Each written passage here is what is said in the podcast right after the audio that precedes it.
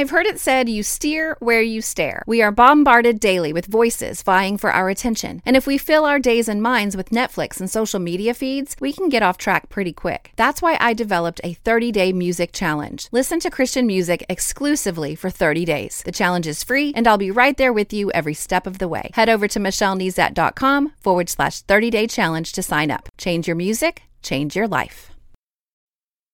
You're listening to More Than a Song, episode 410.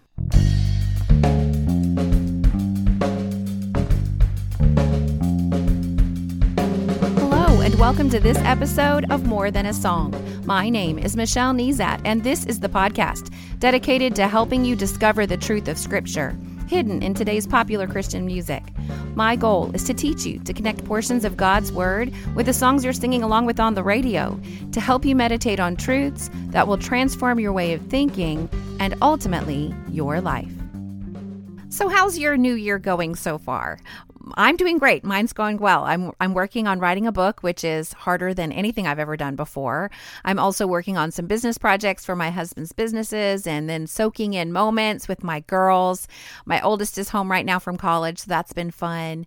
My youngest is busy with school and Christian theater, and we are very active in our church as well. And our church is very active. We lunge into the new year full force with 21 days of prayer and fasting, and then this wonderful night that we call Inspire Night. And this month, my pastor's pastor came and spoke to the house about the importance of the church, the bride of Christ. And he reminded us that while the church is not a building, it is a gathering. And it's God's plan that it be so. It was an amazing message. It was the perfect complement to what I had studied for this week's encore episode, inspired by Phil Wickham's song, House of the Lord. Now, in the month of January, we are on a countdown of the top 5 downloaded episodes in 2021. So get ready for this timely encore episode of number 4 in our countdown, House of the Lord by Phil Wickham. And then I'll jump back in for a minute on the other side. Coming out of a season when many or most of us were kept from meeting together in person at church, Phil Wickham's new worship song, House of the Lord, is really timely. And while I like the song a lot, I like what I learned from Scripture even more. We're going to use this song to inspire where we interact with God's Word today. But first, let's listen. There's joy in the house of the Lord. There's joy in the house of the Lord today. And we won't be quiet. We shout.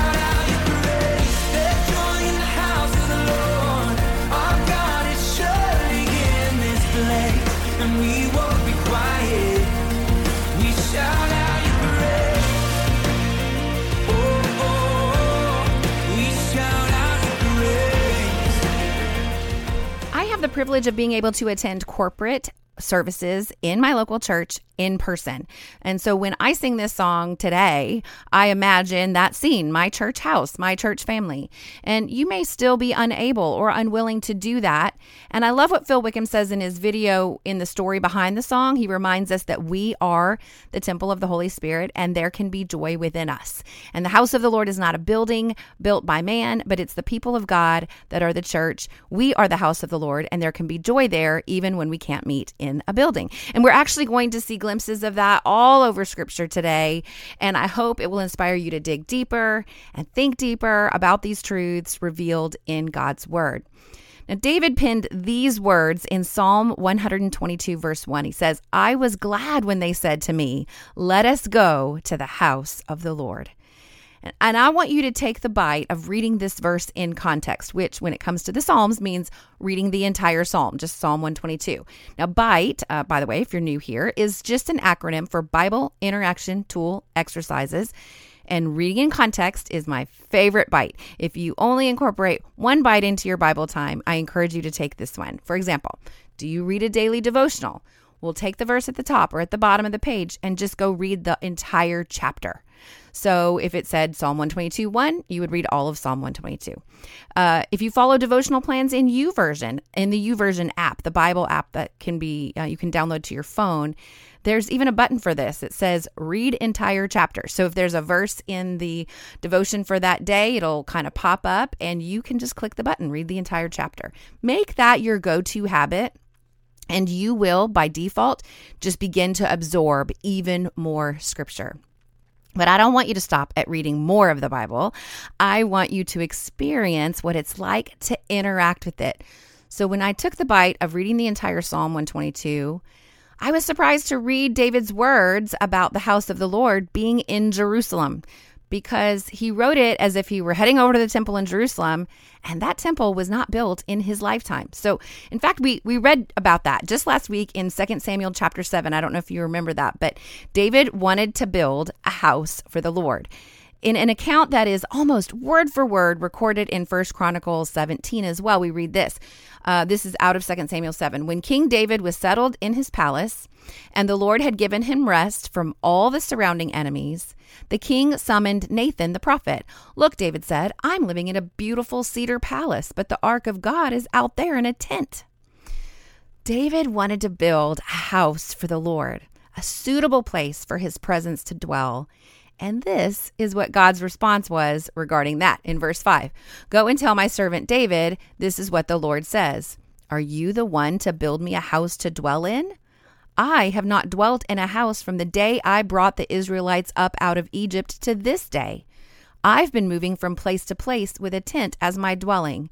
Wherever I have moved with all the Israelites, did I ever say to any of their rulers, whom I commanded to shepherd my people Israel, why have you not built me a house of cedar? Now, I don't have time on today's podcast to chase that rabbit, but I can recommend a resource here. I have a copy of the book called Made According to Pattern. It was written in 1938 by C.W. Slimming. It's a book that shares scripturally the tabernacle, how it was made, and what it represents as we see its parts and its function woven in to Old and New Testament. And there's just so much there. I'll link to it in the show notes, michellenezat.com/386. And if you already subscribe to my email list, that's actually in your inbox for your convenience. But I've read through the book, and I now use it as an ongoing resource, because you will be amazed at how much scripture has to say about the presence of the Lord and where he chooses to dwell and all the details surrounding that. And it all started in the tabernacle, or the tent of meeting. So the house of the Lord started out as a tent. And in Exodus chapter 25, we read this in verse 8. They are to make a sanctuary for me so that I may dwell among them. You must make the tabernacle and design all its furnishings according to the pattern I will show you. So it was in this tabernacle that the glory and the presence of God would come down to be in the midst of his people. And listen to this. When the tabernacle had been built and all the furnishings crafted and assembled, God made his dwelling there, like he said. In Exodus 35, chapter 35, now in verse 34, it says, Then the cloud covered the tent of meeting, and the glory of the Lord filled the tabernacle. And Moses was not able to enter the tent of meeting because the cloud settled on it, and the glory of the Lord filled the tabernacle. Throughout all their journeys, whenever the cloud was taken up from over the tabernacle, the people of Israel would set out. But if the cloud was not taken up, then they did not set out till the day that it was taken up. For the cloud of the Lord was on the tabernacle by day, and fire was in it by night, in the sight of all the house of Israel throughout all their journeys. Did you notice that the words tabernacle and tent of meeting are used interchangeably here? And I think it just kind of highlights the idea that we are meant to meet corporately in the presence of the Lord. And then don't forget, it is God's presence that is to lead us. And I just took the bite, by the way, of making observations. This bite goes hand in hand with the bite of slowing down. And I just want to encourage you, slow down, my friend. Read the text, yes, but to truly understand what it's saying, you must slow down and make some observations. We are talking about the house of the Lord, and this is the first one God instructed to build for him, with a whole lot of specifics, I might add, down to the color of the thread to be used. So my question to you is, what do you observe in this text? Write it down, or take the bite of sharing it with a friend, or both, but interact with the text. It's really, really worth the effort. And isn't it interesting that there arose a generation that said, that's not good enough for God. I like my house, so he needs a house like I have. But don't forget God's response. I've been moving from place to place with a tent as my dwelling. Wherever I have moved with all the Israelites, did I ever say to any of their rulers whom I commanded to shepherd my people of Israel, why have you not built me a house of cedar? Then the irony of this, though, is that if you keep reading, God will indeed allow David's son to build him a house, a temple, not a tent. And in verse 11, it says, "The Lord declares to you that the Lord himself will establish a house for you. When your days are over and you rest with your ancestors, I will raise up your offspring to succeed you, your own flesh and blood, and I will establish his kingdom. He is the one who will build a house for my name, and I will establish the throne of his kingdom forever. I will be his father, and he will be my son. When he does wrong, I will punish him with a rod wielded by men, with floggings inflicted by human hands. But my love will never be taken away from him, as I took it away from Saul, whom I removed from before you. Your house and your kingdom will endure forever before me. Your throne will be established forever." So remember last week we talked about this being the Davidic covenant. And of course, this whole covenant right here is about David and Solomon and Jesus. Because as we head over to 2 Chronicles chapter 3, we see Solomon beginning the building process. And if we head over to Luke chapter 1, we see the angel Gabriel talking to Mary, and he says, "Behold, you will conceive in your womb and bear a son, and you shall call his name Jesus. He will be great, and he will be called the Son of the Most High, and the Lord God will give him the throne of his father David, and he will reign over the house of Jacob forever, and of his kingdom there will be no end." So what we're doing here is that we're taking the bite of exploring a topic. We were inspired by our song to explore what the Bible has to say about the house of the Lord, and that's what we're doing.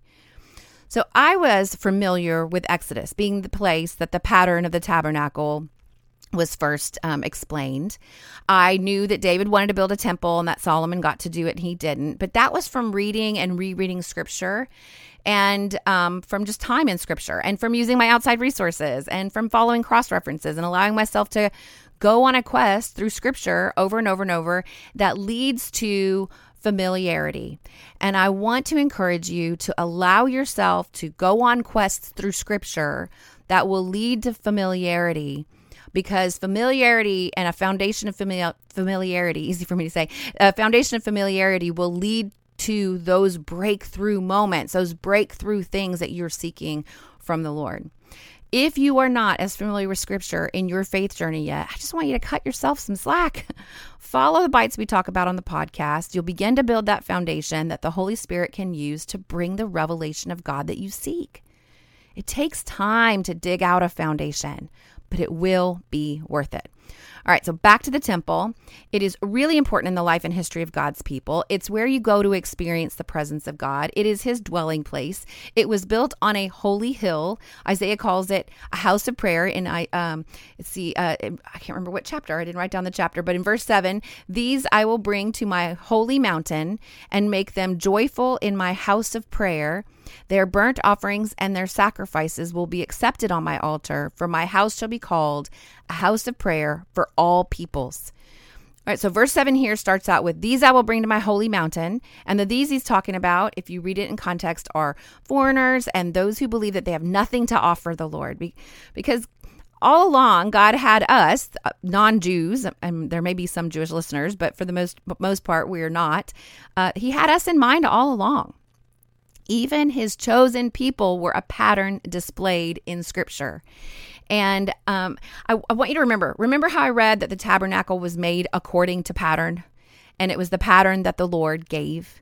Listen to this. When I took the bite of following the cross-reference to the book of Hebrews, Hebrews chapter 8, verse 1 says, "Now the point in what we're saying is this. We have such a high priest," this is talking about Jesus, "one who is seated at the right hand of the throne of the majesty in heaven, a minister in the holy places, in the true tent that the Lord set up, not man. For every high priest is appointed to offer gifts and sacrifices. Thus it is necessary for this priest also to have something to offer. Now, if he were on earth, he would not be a priest at all, since there are priests who offer gifts according to the law. They serve as a copy and shadow of the heavenly things. For when Moses was about to erect the tent, he was instructed by God, saying, 'See that you make everything according to the pattern that was shown you on the mountain.' But as it is, Christ has obtained a ministry that is as much more excellent than the old, as the covenant he mediates is better, since it is enacted on better promises. So here we have Christ, a minister in the true tent that the Lord set up, not man, and all of these things serve as copy and shadow of the heavenly things. And so that's why it's so important to understand and read all about the copy and shadow, so you can see and understand the fulfillment of it in Christ. There's one more copy and shadow I want to point out in this vein. I think you can see that you're going to really need to dig in yourself this week. I've really stayed at a 10,000-foot view, hoping that you'll go and read the texts that are underlying what we've been talking about. I'm just giving you some direction on where to go. So Christ's current ministry is being enacted by his presence, the Holy Spirit.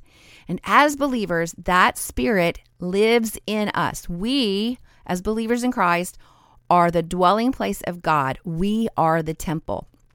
1 Corinthians 6:19 says, your body is a temple of the Holy Spirit within you.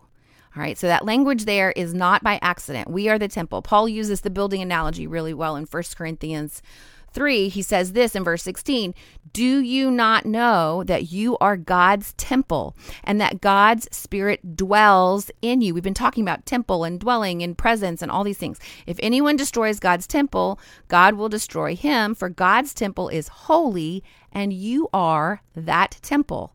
Whew, there's a lot there. You could really ponder and think on that. But then further, Peter goes on to say this, while individually we are the dwelling place of God, collectively as believers, we are the house of the Lord. And in 1 Peter 2, in verse 4, it says, as you come to him, Jesus, a living stone rejected by men, but in the sight of God, chosen and precious, you yourselves, like living stones, are being built up as a spiritual house, to be a holy priesthood, to offer spiritual sacrifices acceptable to God through Jesus Christ. And Paul summarizes it this way in his letter to the Ephesians in verse 19 of chapter 2. It says, so then you are no longer strangers and aliens, but you are fellow citizens with the saints and members of the household of God, built on the foundation of the apostles and prophets, Christ Jesus himself being the cornerstone, in whom the whole structure, being joined together, grows into a holy temple in the Lord. In him, you also are being built together into a dwelling place for God by the Spirit. Okay, are you seeing all the threads tying together here? We've established the tent and the temple as the dwelling place of God.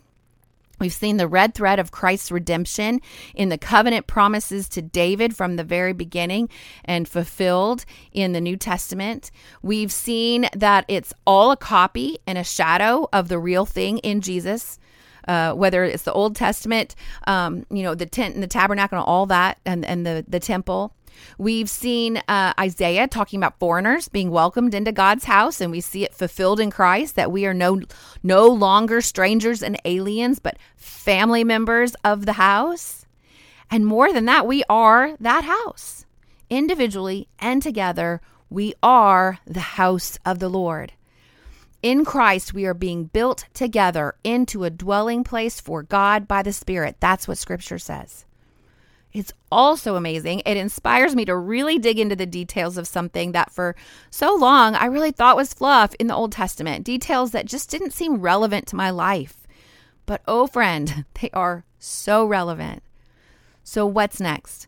We have a lot of reading and observing to do this week. Head over to Exodus to read all about the tabernacle, its design and purpose.